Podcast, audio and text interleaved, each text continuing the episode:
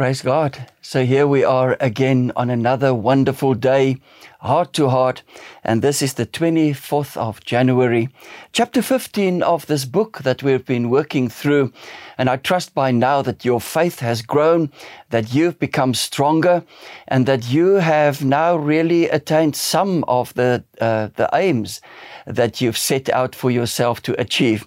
So this, may, this week it says, uh, take up the shield of faith. It means here that if you take up that shield of faith against the fiery darts of the evil one, you will be able to be protected. So what is the shield of faith? Let's quickly see Ephesians 6 verse 16 in the Amplified. It says, lift, lift up over all the covering shield of faith, the covering shield of faith, upon which you can quench all the flaming missiles of the wicked one.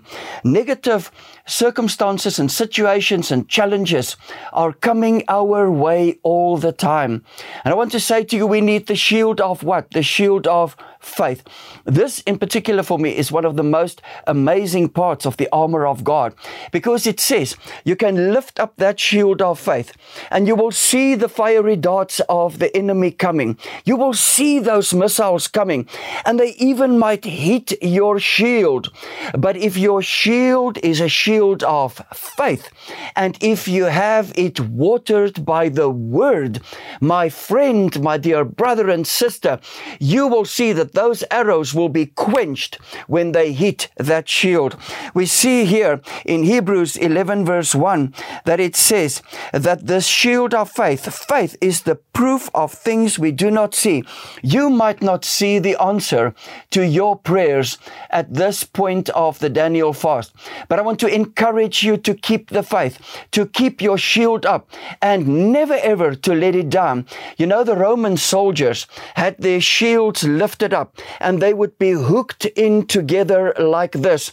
And then they would keep it in front of them from their feet to just under their heads. And then the rest of the soldiers would also link those shields, but keep it above the heads of the soldiers in the front row. So you would literally have a wall of shields, a wall of faith. Now, what is that? That is that you should never neglect the gathering together of you yourselves with your brothers and sisters in home cells, in church, in the discipleship training center, etc. Keep your shield of faith up and don't ever let it down.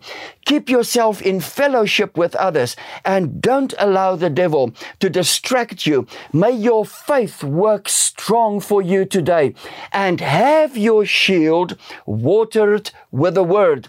The Discipleship Training Center stall is open to receive students.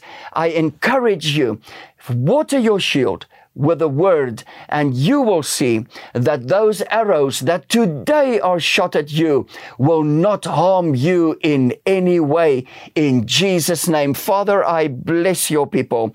I say, Lord, that your name will be glorified in their lives today. And oh, Father, that as they go out, they will know they are the righteousness of God in Christ Jesus. Oh, they have faith and they are protected. This I speak in Jesus' name, binding every force of the evil one in Jesus' name. Amen and amen. Have a fabulous day and don't stop your fast. Whatever you do, push through. It's going to work for you in Jesus' name. Amen. Have a wonderful day.